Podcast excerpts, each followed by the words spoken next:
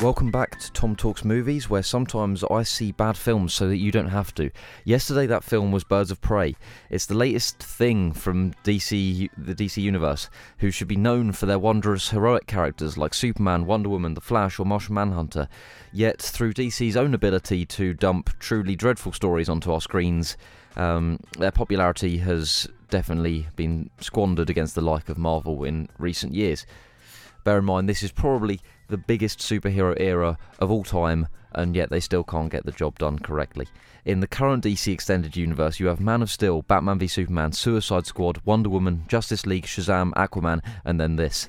Besides the exception of Shazam, every single one of these has remarkably bad qualities. Birds of Prey probably isn't the worst here, but it's pretty close and has a lot of the hallmarks of other DC failures incoherent plot, terrible pacing, random characterizations, and an abundance of trashy pop songs. Here's the plot, since I don't think anyone cares. Um, but so Harley Quinn is of out of prison following the events of Suicide Squad, which came out in 2017. Um, but this time she's broken up with the Joker, so she's trying to. She spends the first 20 minutes kind of moving on uh, with her life apart from him. One such way is getting drunk, and on a club night, Harley manages to pretty much annoy everyone in the club, including the owner, Roman Sionis, played by Ewan McGregor. He sort of turns out to be the villain, although he's not that much more villainous than Harley Quinn herself, so it's a bit of a contradiction. Um, and then, but at that point, while she's in the club, the public still, the public of Gotham still believe that her and Mr. J are together. So kind of no one can touch her. She's got that Gotham City immunity because of his protection, kind of thing. Um, that is until she blows up the Ace Chemicals plant and publicly declares the breakup, casually ignoring how that opens her up to attack. Um, we then spend some time sort of getting to know the villain, Roman Sionis. He's got a thing for cutting people's faces off, which sounds interesting, and Ewan McGregor's definitely hamming it up, but it's a bit of a stretch. Um, and then the Birds of Prey are given, uh, tried to give a little back backstory for each of them individually uh, and a connection to the plot. Um, they they might be in the title, but they may as well be secondary characters because Harley Quinn is definitely the focus of the film here. Um, and then Harley's forced to join up with them despite being kind of on her own for most of the film um, because the film has to take place. Um, and together with Black Canary, Huntress the Assassin, and police detective Renee Montoya, they have to help a young girl called Cassandra escape uh, the bad guy uh, who'd placed a hit on her after she stole a rare diamond from an associate of him. Um, Harley Quinn was occasionally funny, but mostly just unlikable throughout. Um, she doesn't change, grow, or develop in the film. She's still the same immature person at the end of it, and there's no significant change from when she blew up Ace Chemicals to when we leave her at the end. There's nothing to say that she wouldn't or even couldn't do it again.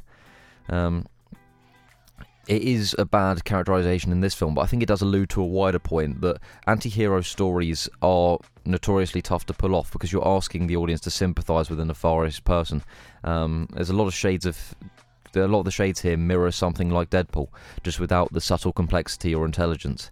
In that film, the main character actually undergoes change. The character of Wade Wilson starts as an unhinged kook who wants to do crazy stuff for money, but he meets the girl and becomes infatuated, and at that point is diagnosed with cancer.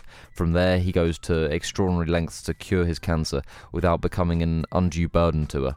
He gets mixed up with crazy human experiments and goes on a rampage of revenge before finally reuniting with her after realizing that she'll accept him as he is. Um, Harley Quinn's story has none of that same endearment. Um, and I think the weak characterization is annoying, but the sort of plot and narrative structure, if that had worked, it, the whole film might have been tolerable, but the whole thing doesn't, falls apart.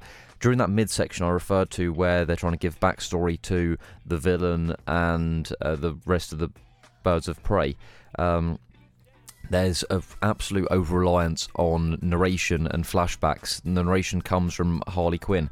Um, but if your story relies on you telling um, the audience what's going on rather than showing them, it means that there's no way for them to kind of get invested in the story. Um, there would be scenes where they sort of have 15 minutes of plot development that was boring, boring, boring. They'd reach a point, and then Harley Quinn will pop up with narration and say, "Actually, to, for you to understand this point, we've got to go back to another character 15 minutes ago," and they do that. And in that time period, um, moving you're worried about the present moving forward because they stop it at a point where there's no tension in that scene it's kind of a safe moment so you don't care about the future but because you know they're safe in the present you don't care about this 15 minute chunk of the past either because you know where it's going to end up um, flashbacks can work in general, but they usually work best when we're spending time with a character we already know, maybe in a different time period or setting, so you can understand uh, maybe an, uh, an action they're doing in the present. This wasn't that. This was an excuse for lazy storytelling. Flashbacks can also work if it's like a revelation of new information or a twist, but that wasn't the case here either. Just completely void of tension. The the drama was lacking. Um, and something else that really annoyed me, but uh, I mean less technical, more just nerdy on my part, was that there was no explanation given to uh, Black Canary's powers at all. In the comics, there are often two methods to use her power. Um, the can- her powers are called the Canary Cry. It's kind of like a sonic scream attack kind of thing. Um, and either she's been like a metahuman with a genetic mutation, and it actually magnifies her existing vocal cords, or other times she can be like a vigilante um, with a technological device that mimics it. Um, neither option is detailed in the film, nor is a different explanation presented either. She can do the canary cry on a whim, and her teammates know her capabilities without her ever demonstrating or bringing them up, while also being like a master of hand to hand combat. I think the film needs to pick one because it was driving me insane. Um, Huntress was just fine, but was literally given nothing to do. You rarely see female rage on screen, so that was interesting for like a second. Then that passed, and Detective Montoya was probably the worst character I've seen in a long time just awful. And there was kind of a bizarre plot that came up twice about her maybe being an alcoholic, and there was like a line that just felt so awkward, which was a reference to it being after midday, so she should get her first drink in, and it just like I don't know, bafflingly bad. Um, I'm trying to come up with more examples of content in the film to just describe how poor it was. I think another one that comes to mind was uh, there was a cop out moment where you think Detective Montoya has been shot and you think she might die, or sort of. It wasn't like a sacrificial moment, you think she might just have passed away.